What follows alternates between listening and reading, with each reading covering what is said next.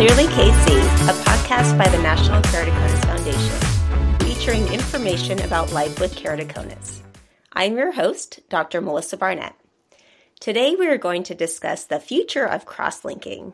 I am thrilled to introduce you to Dr. Sam Lee, a cornea specialist in private practice in Sacramento, California, who I've known for almost 15 years. He did his residency at UC Davis and his cornea fellowship at UIC in Chicago. He has been in private practice now for over 10 years. Welcome, Sam. Thanks, Melissa. It's really nice to see you. Nice to see you too. Today we're going to talk about cross linking. So please share the current FDA protocol that was approved in 2016 for corneal collagen cross linking. Absolutely. I've been actively cross linking since about 2016. We currently use the Glaukos iLink, and this is the FDA approved Epi Off Dresden protocol collagen cross linking unit. Essentially, what we're doing is we are removing and debriding the epithelium, and then we are soaking the cornea for 30 minutes in riboflavin, and then we're using UVA and lighting up the cornea for 30 minutes while we're actively putting drops in. This is the Dresden protocol, which has been going on since the early 2000s and actually the results are quite good. It, it, was based on results from animal studies done all the way back since the 90s. This is the original cross-linking treatment that was studied in Germany, and this is what's found to be very effective in halting or slowing down the progression of progressive keratoconus. Excellent. I remember when cross-linking was approved in 2016. I was so excited because I had read the studies from all over the world that it had been done for many, many years prior to that. Absolutely. So it's funny that it seems relatively new to us here in the US, but it's been actually going on outside the US for quite a few years. We just gained, like you said, FDA approval around 2016, and that's when I started actively cross linking patients. Of course, there were challenges in the early stages of cross-linking because of lack of insurance coverage, and that was a big, big hurdle for a lot of us in practice that wanted to offer our uh, progressive keratoconic patients the newest treatment available options for them to uh, halt their progression. But to have those hurdles with a very expensive kind of treatment option was challenging at the time. Yes, and I found that coverage has gotten much better. Have you found the same? Yes, absolutely. So currently, pretty much all commercial plans are covering collagen cross-linking. Um, the, the, federal and the state plans are still not covering Medicaid, Medi-Cal plans here in California, and Medicare. Of course, our Medicare patients are generally 65 and older, which is not necessarily the age range for folks that have progressive keratoconus. So Medicare CMS has largely stayed out of insurance coverage for cross-linking. Currently, the Medi-Cal, at least here in California, the Medicaid program is currently not covering collagen cross-linking. That is still a battle that we're trying to fight to gain coverage for our most vulnerable patients with progressive keratoconus. Well, thank you for fighting the battle because all of those patients really deserve uh, to get cross-linking as well. Definitely. So when I talk to a new patient with keratoconus, obviously there's been dr- dramatic changes in the way that we handle keratoconic patients with advances in scleral lenses and of course you've taken care of a lot of my patients with needs such as that but really the foundational treatment which i talk to to all my progressive patients is that they really have to halt the progression of the disease because even though their vision still may be quite good and able to gain a good spectacle visual acuity they may lose their vision if they leave it untreated. So it's kind of an interesting conversation to have with folks, especially for those with very early disease. The, the traditional mentality has always been basically wait until they can't see anymore and then do a corneal transplant on them. That's certainly not the way we treat keratoconus in 2023. Now we try to actively cross-link them as early as possible when there's any evidence of progression because uh, we just don't want them to lose any of that vision. That's exactly right. And are there any age restrictions as far as cross linking at this time? You know, my understanding is that the FDA protocol is 12 and above. And I have actually treated a patient as young as 12. Younger than that, I have sent a few patients for general anesthesia cross-linking to universities just because they weren't able to cooperate with the EPI-OFF protocol, the Dresden protocol. But essentially, the earlier the better in, in almost all circumstances. But as you can understand, with the Dresden protocol, we are debriding the central 9 millimeters of epithelium. And doing that in the office, which is where the most of us will do these procedures, can be challenging depending on patient cooperation. So that is one of the limitations of our current techniques with cross-linking.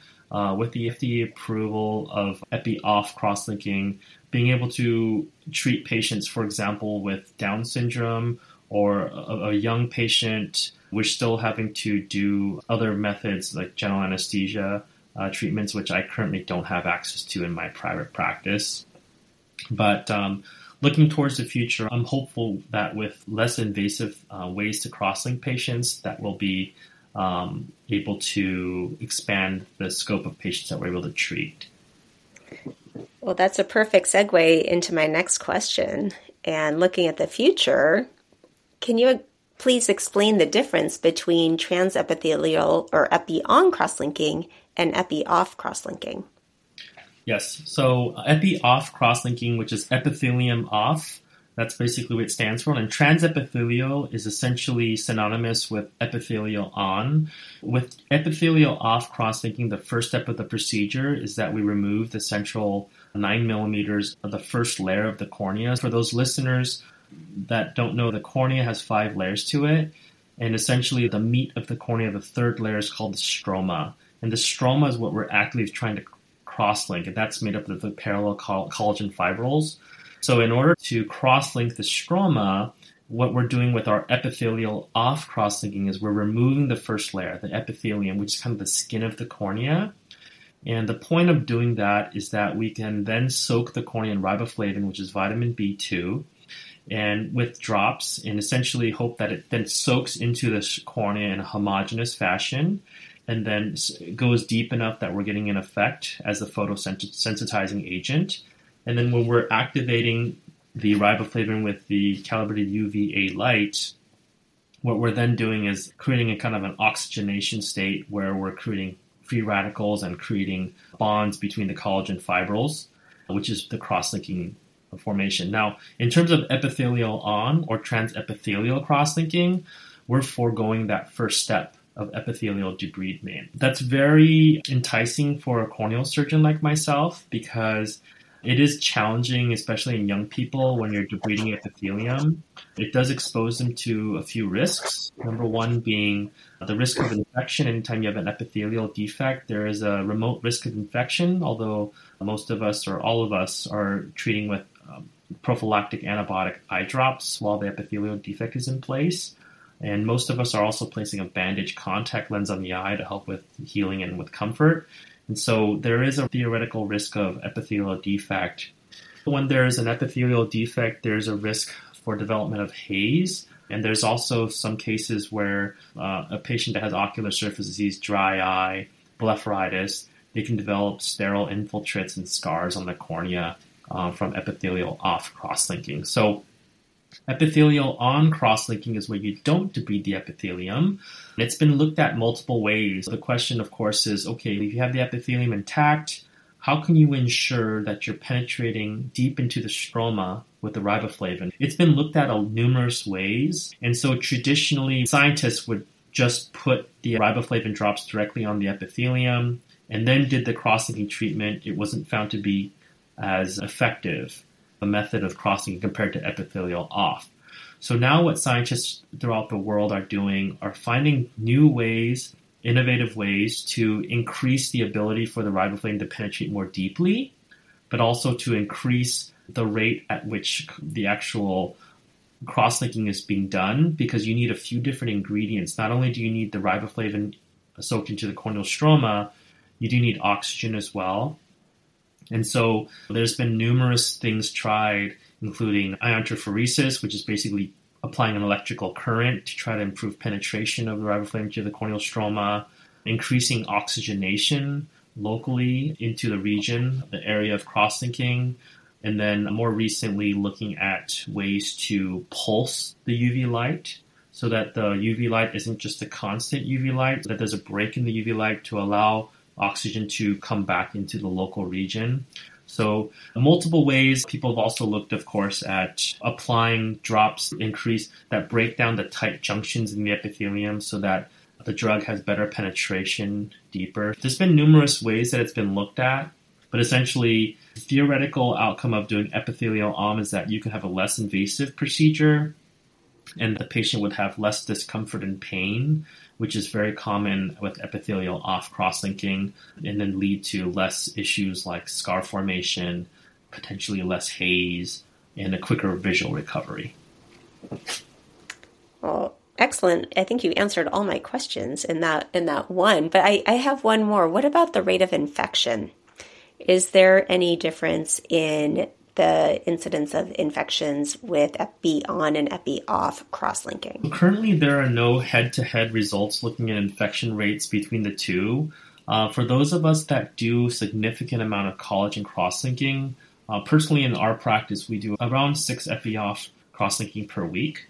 I really actually haven't had anyone develop a corneal infection after collagen cross linking. We've cross linked probably over 500 plus eyes. Now, having said that, there's always a theoretical risk. Young people generally heal their epithelium very quickly, and we put them on a relatively broad spectrum antibiotic while they have the bandage lens and while they have an epithelial defect in place.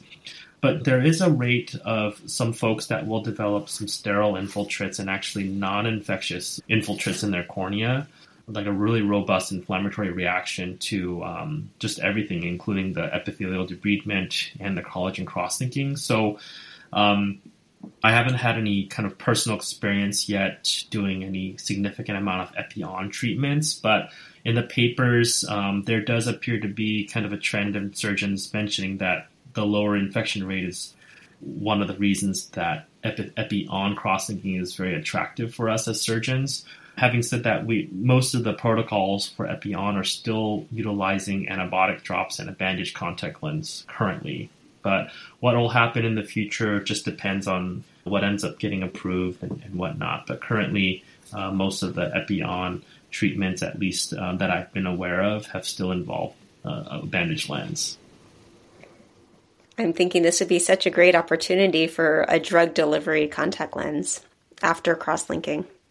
Right. Oh, absolutely. I think this is such a new field. There's a lot of things to consider when it comes to new novel ways to deliver drugs onto the ocular surface. You're well aware of the scleral lens bowl as a very potent way to deliver drug to the anterior segment and potentially even more. But certainly this population of patient, you know, historically we've had them wait to get RGP hybrid scleral lenses until they're uh, well healed from their collagen cross-linking. But uh, I can certainly see that there would be an opportunity um, in the early stages, uh, post operatively, where they can have a drug delivery type device that may aid in their recovery. Yes, so uh, both scleral and potentially soft in the future. Not yet approved, but mm. there's only one soft lens for anti allergy FDA approved at this time. But just think of all the potential indications there. So, Sam, is it possible to do cross linking again once cross linking has been done? Yes, so that's a great question. That's a question that I get asked frequently from my patients. Um, it definitely is a possibility that an eye can be cross linked again. Um, I, I, really treat my cross linking patients as if they're continuous keratoconic patients. I still see them frequently and I still obtain corneal tomography routinely and compare it pre op and post op to make sure that I'm not seeing any uh, real progression postoperatively. I would say that based on the study results, we're looking at approximately a 1 to 5% kind of breakthrough rate of progression after epi off cross linking. I might say that's pretty accurate with what I'm seeing in my clinical results. I've had to treat retreat one patient, uh, but the patient had received an epi-on treatment outside the US, and I retreated with an epi-off treatment, and this was a, a post-LASIK corneal ectasia patient. So it's still relatively rare, but definitely still um, possible to retreat uh, with cross-linking if needed. It's going to be really interesting um, as we move forward and eventually um, some of these companies will gain FDA approval for Epi-on cross-linking to see where things go with first-line therapy. Will Epi-off just disappear? I don't think so. I think Epi-off cross-linking will will still be around. I think that we'll kind of have to figure out as a community altogether who we're going to be treating Epi-on, who we're going to be treating Epi-off. Some people are saying, well, we'll just reserve our Epi-on for those who are sub 400 micron after epithelial removal because the Dresden protocol currently mandates a 400 micron cornea before we begin the crossing UVA treatment. From a standpoint of epi-on treatment and, and being potentially being a first line therapy, I think that Europe has moved in that direction, and I suspect that as we gain FDA approval here in the US, we'll probably see a similar type of trend where the less invasive option, the one that's shorter, like generally the epi-on treatments are probably going to be about half the time frame in terms of how long the procedure takes. And with it being a more comfortable, less invasive procedure, I, I'm thinking that surgeons and patients will gravitate more towards epi-on initially, and then maybe potentially if there's a breakthrough, potentially they can get an epi-off procedure those are still questions that are left unanswered, and we'll have to figure those out as time goes on. Those are great questions and such an exciting time in cross linking and really beneficial for everyone with keratoconus that we can cross link early, really stabilize that cornea, and then rehabilitate with either specialty contact lenses or glasses or soft contact lenses. We have all these options. Well, thank you so much, Sam, for all this valuable information about cross linking. And thank you all for joining us on the Clearly KC podcast. Please listen to all of the episodes of the Clearly KC podcast on Podbean or your favorite podcast app to subscribe and get future episodes. For now, I am Dr. Melissa Barnett, and please join us next time on Clearly KC. Thank you, Sam. Thanks, Melissa.